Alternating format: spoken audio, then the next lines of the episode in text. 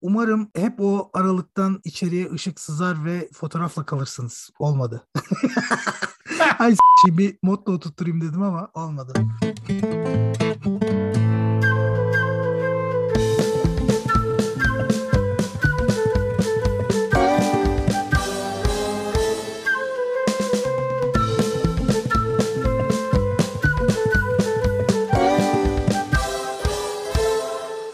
Aralık Megi'nin yeni bölümünden herkese selamlar, sevgiler. Ben İlker Şimşekcan. Ben Fatih Ayolu. Bu akşam yeni bir podcast yayınıyla yine karşınızdayız. Benim yastığa başımı koymama herhalde sayılı dakikalar varken podcast yayını yapıyoruz. O yüzden ben de uyku öncesi son çıkış gibi oluyor abi bu. Buradan direkt rüyaya dalıyorum podcast yayını rüyası. Bir sessizlik olursa bilin ki İlker uyuyor. Yani İngiltere ile saat farkı düşmüyor değil mi? Minimum bu kadar düştü oldu. düştü İki iki, iki, ikiye düştü. Tabii bundan daha fazla düşmüyor abi. Bundan Abi. kurtarmıyor bundan daha düşüyor. Şimdi burada saat aşağı yukarı 12'ye geliyor. Senin orada 10'a geliyor. Ona geliyor. Neyse biz de podcastlerimizi mümkün olduğunca yetiştirelim diye ne yapalım? İzleyicinin, dinleyicinin kulu kölesi oluyoruz yani böylece. Uykumuzdan feragat edip böyle bir bölüm Dinleyicilerimizi tatmin etmek için. Aynen. Bu arada buradan dinleyicilerimize de çok teşekkür ediyoruz. Geri dönüşleriniz hakikaten harika. Güzel güzel insanlara erişmemiz bizi de gerçekten böyle mutlu ediyor. Özellikle Aralık Meg'e erişen birçok arkadaşımız güzel dileklerini iletiyorlar. Buradan herkese teşekkürlerimizi sunuyoruz. Fatih Aynen. senin. Podcast yayınlarını bir günlük gibi kullandığını aslında her dinlediğimde sezinliyorum. Senin Evet. hayat hikayende mutlaka. Onları bile ayırsan senin bireysel bir podcast yayının çıkıyor ortaya. Tabii tabii ben yani de- en başta dediğimiz gibi fotoğraf okuyucusuyum ben. Öyle bir sanatçısı veya profesyonel olmadığım için fazla fo- mesela geçtiğimiz hafta fotoğraf hakkında ne yaptın diye sorsan hiçbir şey. Bu hafta fotoğraf Yani için ne yaptın? Ciddi anlamda hiçbir şey yapmadım yani. Anladın mı? Para harcamak abi, dışında. bir şey Yani para, yani? Fotoğraf için para harcadım yani. fotoğraf çekmedim ama parasını harcadım yani. Onu söyleyeyim. Ama agrandizör kaldır indir en azından onu da deneyimledin. tabii tabii. Yani agrandizörüm geldi. Bugün sucu işini bitirdi. Podcast yayının işte buranın saatiyle saat 10'a doğru başlıyoruz yapmaya. Senden sonra aşağıyı bir süpüreceğim. Tuğla tozu çok var çünkü. Agrandizör biraz hallice, büyük bir kütle. Televizyonun önünde duruyor. Adam da şaşırdı zaten. Aydınlık odada televizyonun önüne kuracak. Buraya mı kuracağız dedi. Yok dedim ben aşağıya indireceğim de aşağıda sucu var. Adam, adam diyor ki bu kadar büyük aleti aldın aydınlık odada mı kullanacaksın? Yok dedim o kadar biliyorum. Karanlık oda olması gerektiğini cahil değiliz yani.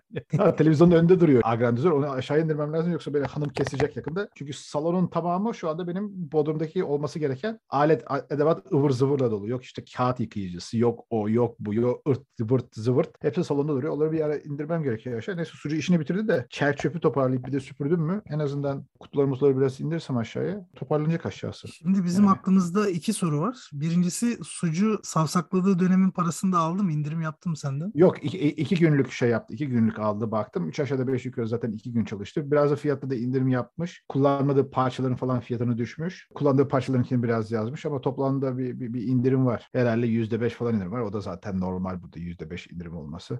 Ama daha fazla kullandığı parçalar vardı. Mesela bazı parçalar onları hiç yazmamış. Tahtalar falan vardı. Yani adama indirim yapar mısın dedi. Adam indirim yapmış yani. Sonuçta diyebileceğim bir şey yok.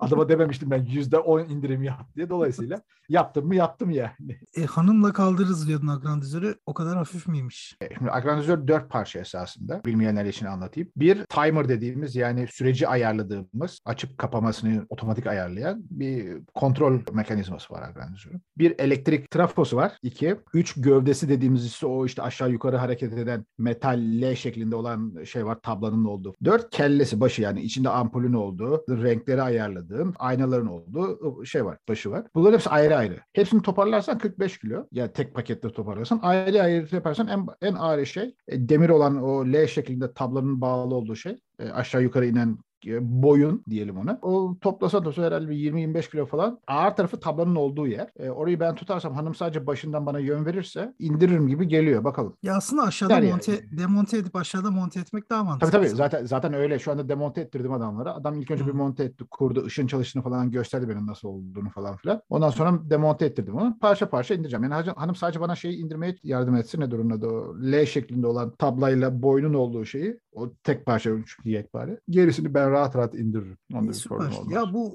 dijital fotoğrafa geçmeyle birlikte aslında analog dünyaya e, sokulan bir laf var. Sen belki duymuşsundur daha önce. İşte elveda kimyasal kokusu, yaşasın kahve kokusu diye daha önce duydun Ya şunu fark ettim kimyasallarımı alırken birçok kimyasalın artık kokusuz versiyonu çıkmış. Mesela en fazla kokanlardan şey neydi? İşte citric acid veya stop bat dediğimiz. Onun kokusuzu var zaten biliyorsunuz. İçinde renk değiştiren süresi bittikten sonra mora dönen. Normalde sarı renkli de stop bat. Onun yerine tabii citric acid kullanabiliyorsun. Yani esasında sirkeyi kullanabiliyorsun. İki fixer. Fixer çok kokan bir şey. Ama fixer'ın da kokusuzu çıkmış. Yani bayağı kokusuz fixer var. Şimdi aldım aşağıda 5 litrelik bidonda. Bir de dinleyenler için önemli bir şey. Stop bat ile fixer'ın e, markadan markaya kalite farkı gibi bir şey yok. Yani sonucu değiştiren ürünler değil. Yani A markası stop bat de kullanırsan, B markası da stop bat kullanırsan veya A markası fixer de kullansan, B markası fixer de kullansan sonucu etki eden ürünler değil. Yani taze ise de bu ürünler. Önemli olan kimyasalın ilk şeyi olan e, banyoyu geliştiricisi sonucu etki eder. Onun da esasında daha az kokuluları var. Yani onları tercih edebilir insanlar. Ama yani evet. karanlık odaya eğer giriyorsan bir yerde de hafızanda tabii kalıcı canım. olmasını bu tabii, tabii. kimyasal kokuları aslında sağlıyor. Tabii tabii. Yani bugün seven dillerine katlanır şey değil. Yok yok şey yani. açısından diyorum. Mesela eski ustalar hep şunu der. Ya nerede o işte karanlık odaya girdiğimdeki kimyasalın kokusu diye. Bir yerde de burnunda tutuyor abi bu kokular. Tabii tabii. Yani zaten sıfır kokusuz diye bir şey yok bu arada. Yani az daha az kokulu, rahatsız etmeyen kokulu diye. E, abi şöyle bir şey var. Bir kere karanlık odada gelen kimyasallar eğer çok ağır kimyasallar değilse herhangi bir yan etkisi yok size. İrite etmek dışında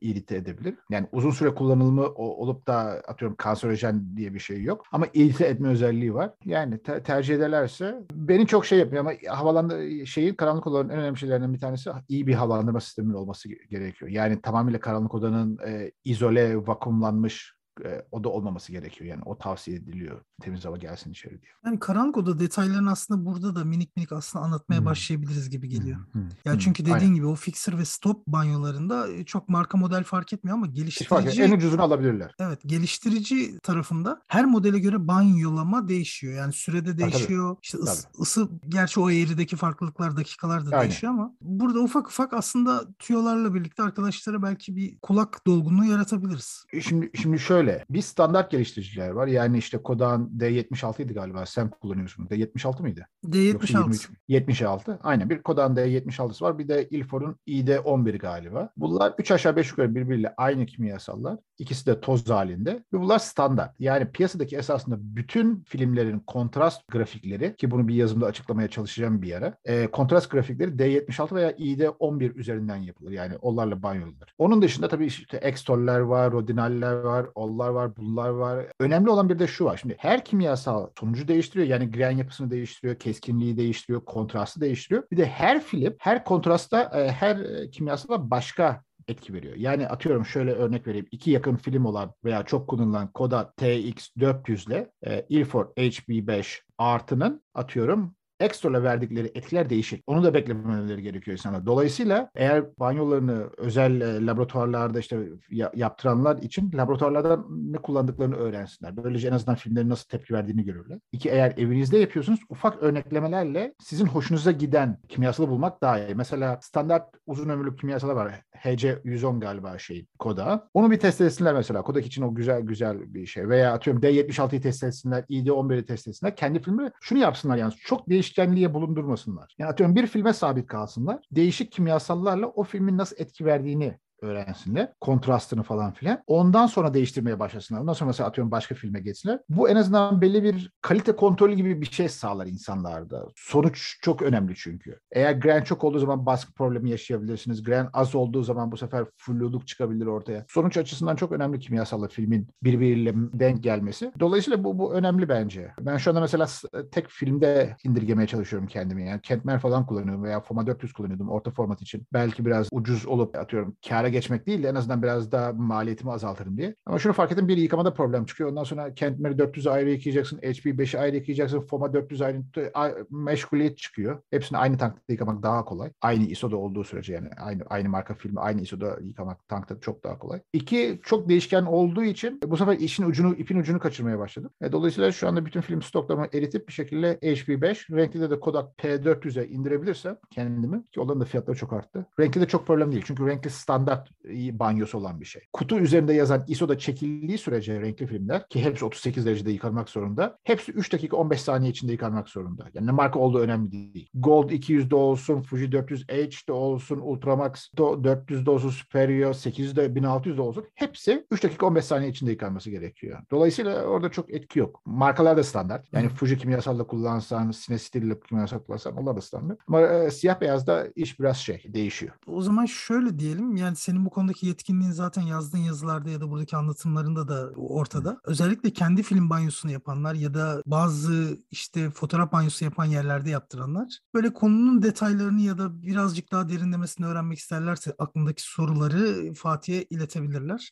Ya da Aralık Mek aracılığıyla da bunları iletebilirsiniz. O zaman bu bilgileri pekiştireceğimiz bir Karanlık Oda serisine başlayacağız yakında. Yakında diyorum Aynen. hani Nisan gibi diyorduk ama bu yaşanan olaylarla biraz ileri tarihe ertelendi. Hani Mayıs, Haziran gibi başlarsak Aynen. yani YouTube'dan May, canlı May, yayın May, yapmayı planlıyoruz Fatih ile birlikte.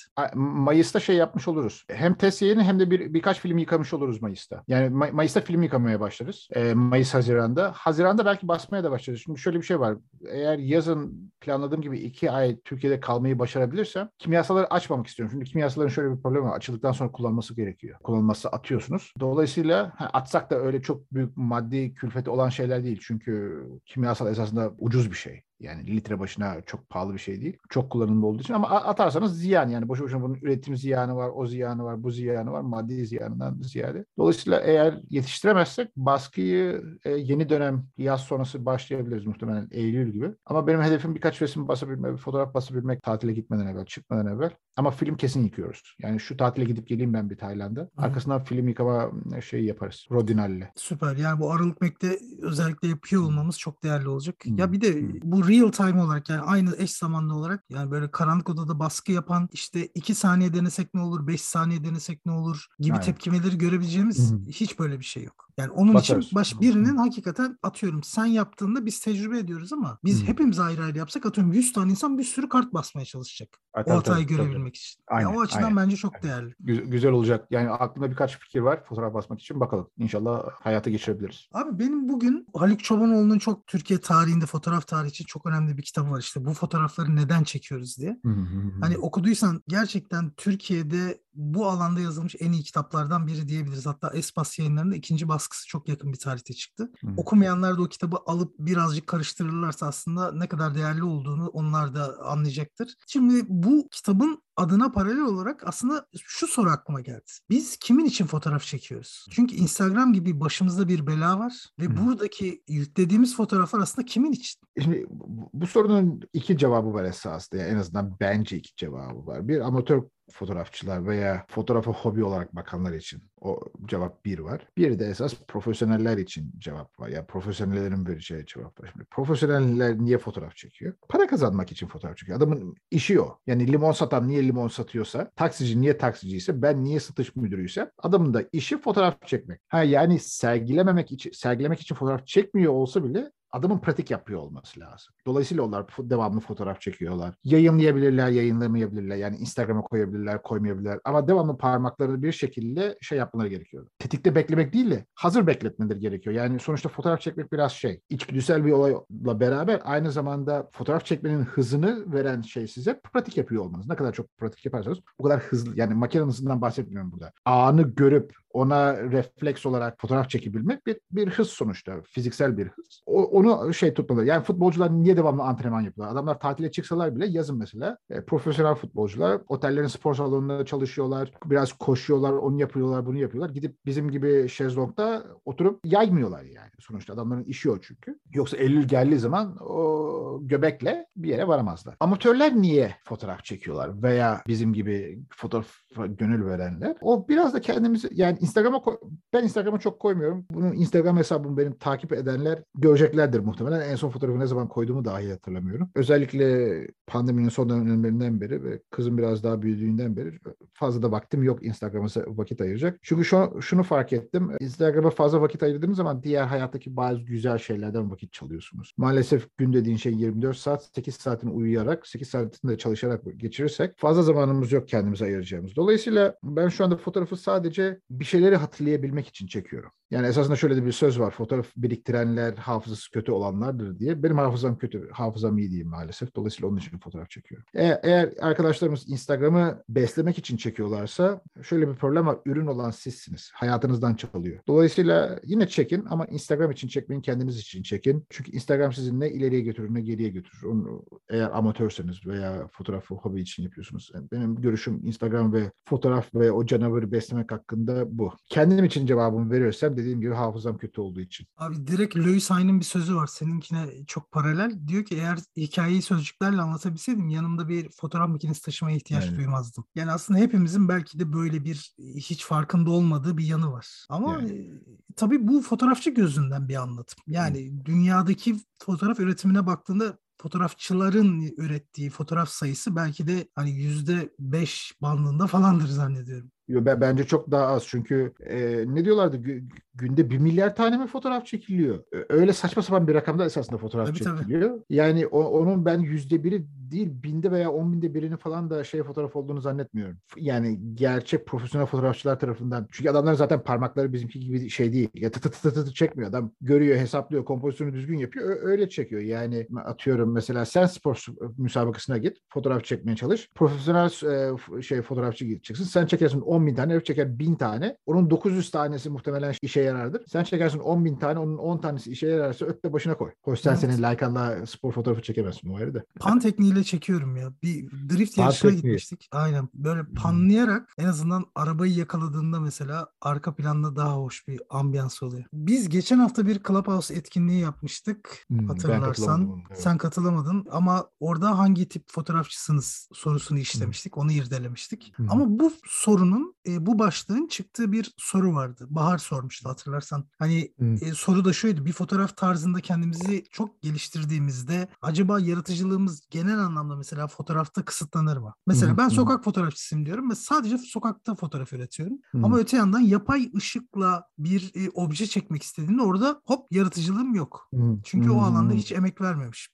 Bununla ilgili senin açılımın nedir? Bu, bunu esasında bu- bunu konuştuk biz. Ne zaman konuştuk? Geçen podcast'ta konuştuk. Bunun örneğini de verdi. Joe Merovich bildiğimiz gibi 35 mm, %99 35 mm kullanıyor şeyinde, sokak fotoğrafçılığında. Aynı kamerayı kullanıyor. Yani Leica'yı kullanıyor. Ve sokak fotoğrafçısı. Çok da meşhur bir fotoğrafçı. Yani sokak fotoğrafçılığın önde gelen isimlerinden ve yaşayan efsanelerinden bir tanesi Joe Merovich. Ama dediğim gibi daha evvellendi. Adam aynı zamanda büyük formatla statik fotoğraf da çekiyor. Ve bunu çalışıyor. Çünkü niye Joe Merovich kendini itiyor. Çünkü biliyor ki eğer bir şey denemezse gelişmiyor. E bunun daha evvel de dediğim gibi sokak fotoğrafçısı olabilirsin ve başka bir şey çekmiyor, çekmek istemiyor olabilirsin. Yani mesela vahşi yaşama dönmek istemiyor olabilirsin, manzara çekmek. Ama sokak fotoğrafçılığında da insanların kendini geliştireceği çok şey var. Mesela atıyorum sen 35 ile çekiyorsun diyelim. Al bir gün mesela 75 ile çek. Bir gün çık mesela 75 ile çek. Hiç janrını değiştirmesen bile kendini de geliştirmek için yapabileceğin yine birçok şey var. Bu sadece insanların içgüdüsüne bağlı bir şey. Yani içgüdüsü,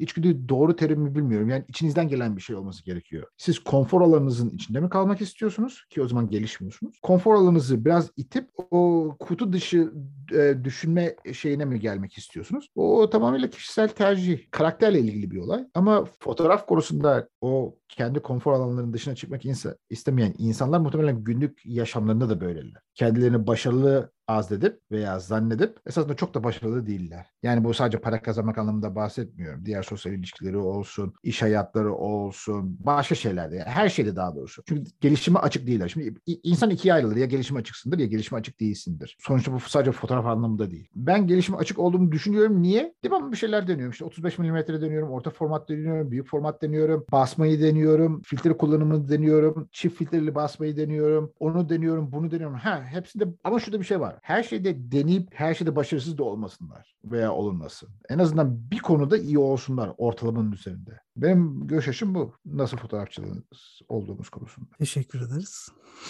Ben teşekkür ederim. Aslında şu da var. Şimdi düşündüğümüzde biz fotoğrafçı olarak bir çocuk gözünden özellikle dünya senin oyun alanın. Yani sen istersen gider kaydırağı çekersin, istersen gidip kahvede amcayı çekersin. Hı. Bir şekilde ama dünyayı sadeleştirmen lazım. Fotoğrafın Sen güzel olan her şeyi o. çekemezsin. Evet. Yani o, o da ne oluyor? Senin birikimlerinden kaynaklı olarak bir sadeleştirme oluyor. Şimdi acaba Sa- tarzlara e, yön veren de bu bizim sadeleştirme içgüdümüz mü? Mesela ben sokakta çekiyorum ama belki de Freud'un deyimiyle daha annemi arıyorum belki de sokakta. Yani şu an tam Hmm. örnek olmadı belki ama Hmm, ya da hmm. bir, bir tanıdık bir sima arıyorum ya da bir çocukluğumdan bir renk arıyorum vesaire. Yani neden oradayım? Ya da belki de çocukken reklamları o kadar çok izlerdim ve özdeşleştirirdim ki belki e, set fotoğrafçısı oldum. Hani belki branşlaşma buradan da geliyor olabilir mi? E tabii yani mesela manzara çeken niye manzara çekmeyi seviyor? Vahşi hayat çeken niye vahşi hayatı çekmeyi seviyor? Sokak çeken niye sokak? Geçmişimizle alakalı. Yoksa insanlar şey yapmıyorlar ki muhtemelen. Ha, okey vahşi yaşam fotoğrafçısı şu kadar kazanmış, manzara bu kadar kazanmış, ben manzara çekmek.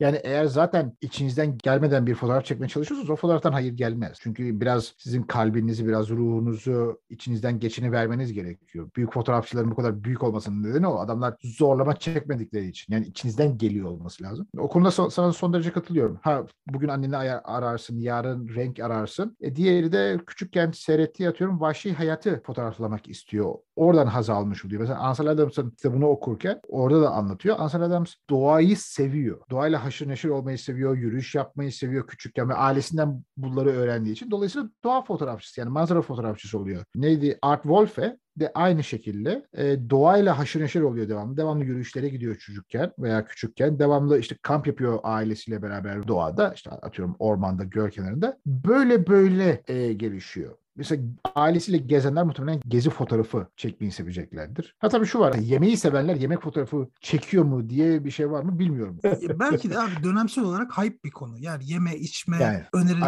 aynen. bulunma. Şimdi Aynen. mesela ilk YouTube çıktığında hepimizin aklında şu vardı ya niye başkalarının videosunu izleyeyim ki ya? Bizde hep bu Aynen. vardır ya. Facebook'ta niye yakın bir arkadaşımla muhabbet edeyim ki diye. Aynen. Hep bu aynen. ilk başta bu sorular vardı. Sonra şunu düşünüyoruz. Şimdi bizim halkımız özellikle dokunarak almayı, ne bileyim gözüyle seçmeyi, onu incelemeyi seviyor. Ama. YouTube yeni nesile bir yerde aslında bunu sağladı. Yani sen bir speaker alacaksan, bir telefon alacaksan hop burada incelemesi var. Neyi var, artısı eksisi nedir, tuşları nerededir, kutuda çıktığında sana ne sağlayacak. Biri senin yerine Hı. aslında onu tecrübe ediyor. Ve sen bu Hı. tecrübeyi alıp içselleştiriyorsun ve ürünü alıyorsun. mi acaba iç, içselleştirmeli miyiz? Bu da bir esasında soru işareti. Çünkü bu insanlar bu işi bedava yapmıyorlar. Anladınız mı? Yani bu ürün incelemelerinin tamamında bu şirketler genelde %99 bu ürünü gönderiyorlar. Bu, bu insanlar bu işten para kazandıkları için siz öyle bir ürün incelemesinde çok kötü bir ürün diye bir şey çıkmıyor nedense. Siz alıp tecrübe ettikten sonra ulan diyorsun ki bu ürün de bayağı kötüymüş yani. Bunun çok örnekleri var. Özellikle yurt dışında son zamanlarda çıkmaya başladı. Fotoğraf konusunda çok olan var. Tony ile Chelsea var fotoğraf e, incelemesi yapan. E, Northrop galiba soyadları. E, insanlar bayağı artık dalga geçmeye başladı. Çünkü bu çift eskiden iyiydi e, yorumları. Yani son zamanda şey çıktı ortaya. Sony'den para aldıkları veya Sony'nin e, çek defterine dahil oldukları çıktı Hmm. e, o- ortaya. Şu anda mesela ne kamera çıksa piyasaya adamlar e, o kamera kötü, bu kamera kötü. Mesela Nikon Z9'a dahi kötü dediler bildiğim kadarıyla ki şu anda Nikon Z9 en iyi piyasadaki en iyi kamera olduğu çıktı ortaya. Yani birçok özelliğiyle çok önde olan bir kamera. Ben anlamıyorum yani benim için çok iyi mi kötü olduğu önemli değil de arkadaşlar şunu demeye çalışıyorum. Ürün izleyip de fazla başkasından e, ürünü almasınlar. Ya, ya da çok çeşitli yorum incelemek de bence önemli. Veya çok aynen veya çok çeşitli yorum dinlesinler. O, o, o da olabilir. Şu güzel bir şey eğer istiyorlarsa veya dikkat etmek isterlerse Amazon'un yurt dışı sayfalarına gidip aynı ürün için yorum kısmına baksınlar. Çünkü oradaki yorumlar kullanıcı yorumları. Yani senin benim gibi insanların yaptığı yorumlar. Bu işi profesyonel yapan insanlar olmadığı için Hı. e, dolayısıyla bana onlar daha gerçekçi. Hatta ben yani dakikalarca yorum okuduğum oluyor. Mesela atıyorum elektrik süpürgesi alacağım. Amazon'un sayfasından bakıp aa insanlar ne yazmış. Çünkü bayağı test o. Tabii. Bu atıyorum iki ay sonra bozulduysa adam oraya yazıyor. Bir sene sonra yazıldıysa bozulduysa oraya yazıyor. Torbası bozuk çıktıysa oraya yazıyor. İşte atıyorum plastiği kaliteli değilse yazıyor. Bayağı senin benim gibi insanların günlük olarak kullandığı ürünler olduğu için bana daha daha faydalı geliyor. Bir podcast yayınımızın daha burada sonuna geldik. Sevgili Fatih'e keyifli sohbeti için tekrar teşekkür ediyorum. Bize tüm sosyal medya hesaplarımızdan Aralık Mek ismiyle ulaşabilirsiniz. Ulaşabilirsiniz. Ayrıca mail atmak isterseniz mail adresimiz iletişim et aralıkmek.com. Bizleri özellikle Instagram'dan takip ederseniz tüm güncel gelişmeleri oradan haberdar olabilirsiniz. Ayrıca bir Telegram grubumuz var. Telegram grubuna da aslında Aralık Mek olarak arama yaptığınızda buraya ulaşabilirsiniz. Olur da ulaşamazsanız e, mutlaka bize Instagram'dan mesaj atın ve biz size direkt erişim linkini gönderelim. Bizden bu haftalık bu kadar. Kendinize iyi bakın. Hoşçakalın. Bizi dinlediğiniz için teşekkür ederiz. Işığınız bol olsun.